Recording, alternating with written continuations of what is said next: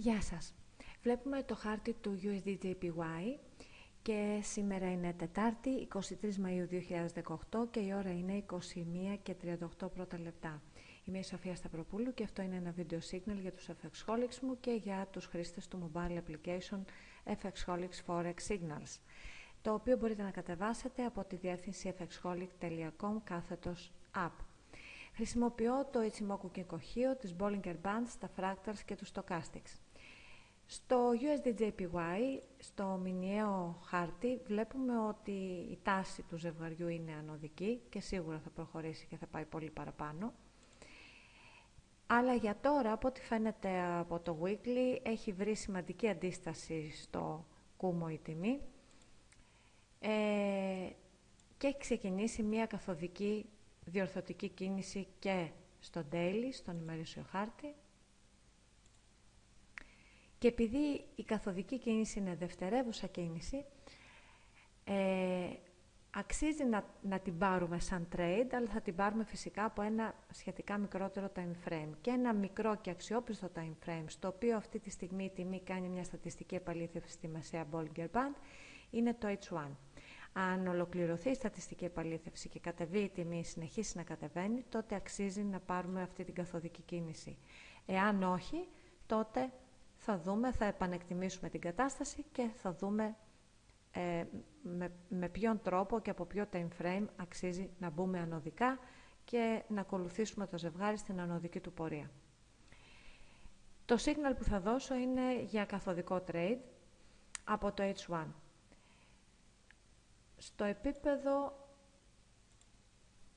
109.80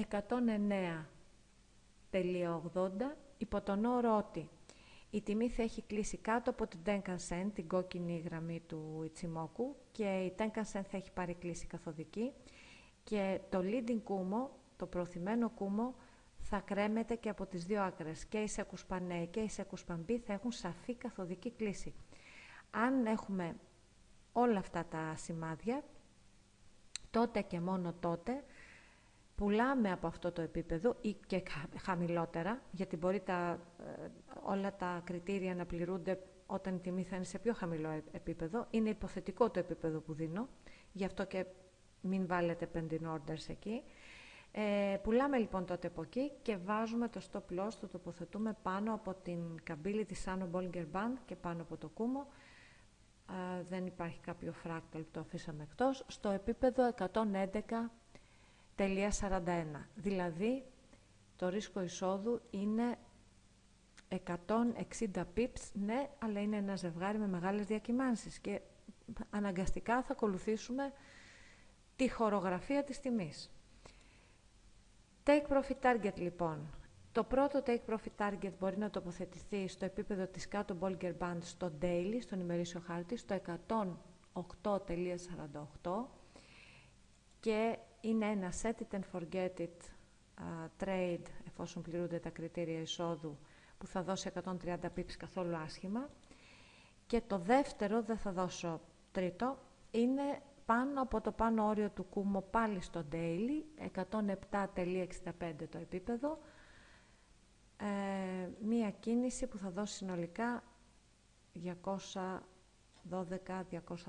pips καθόλου άσχημα. Επιλέγετε ένα από τα δύο, ένα από τα δύο take profit targets και είναι set it and forget it. Επαναλαμβάνω, δεν ξανασχολείστε με το trade υπό τον όρο ότι όλα τα κριτήρια εισόδου πληρούνται.